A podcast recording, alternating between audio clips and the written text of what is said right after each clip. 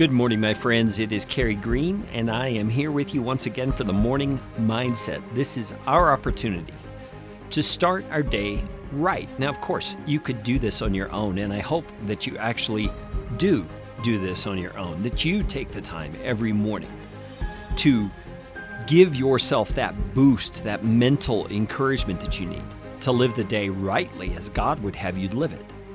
But the morning mindset is here to help you in that task as, as a small little tool, a little boost for you every single morning of the year.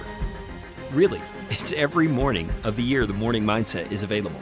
If you would like to be notified when the morning mindset publishes each day, you can do so and receive a notification in Facebook Messenger. Go to livebuildchange.com slash morning dash mindset and you will see instructions there how you can do that. We are talking about what it means that God revealed himself as Yahweh, which in English means I am. It's very significant that God gave Moses that name for himself. When he was asked, What shall I tell the people of Israel? When they ask me, What is God's name who sent you? God said, You're to tell them, I am has sent you. And I'm wrapping it up today with one last thing that I think God was meaning when He said that He is to be called by the name I am. And that is that He, God, is the most important and most valuable reality and person in the universe. He's more important than any political figure or governmental official. He's more important than the latest pop star or movie star. I think that's obvious, right? He's more important than the people in your family or the people in your community. Maybe that hits a little closer to home.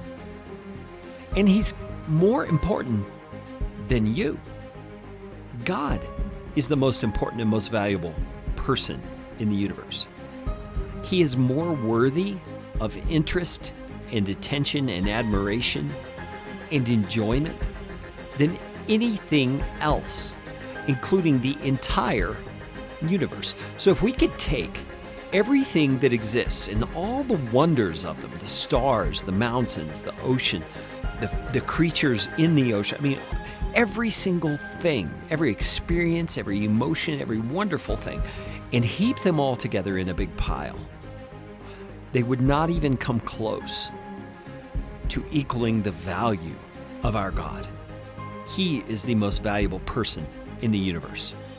And that is the main reason that he is absolutely right when he commands us to love him, when he instructs us to adore him and even to worship him.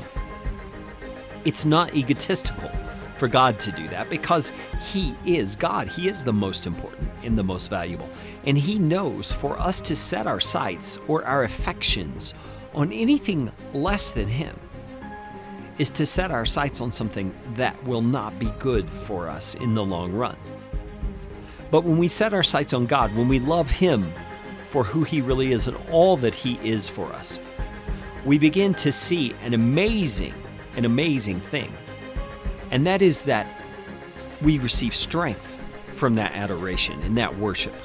We receive wisdom and confidence because we are receiving the God of the universe as our object of worship. And that is good for us. That is a loving thing God does for us to point us to Himself as our greatest good.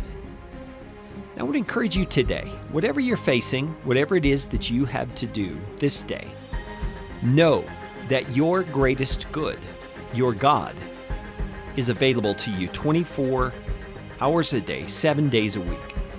This next 24 hour period, He is with you, He is available to you. So reach out to Him, call on Him, Speak to Him, interact with Him, and know Him as the great good that He is, the, more, the one who's worthy of your interest and attention and admiration.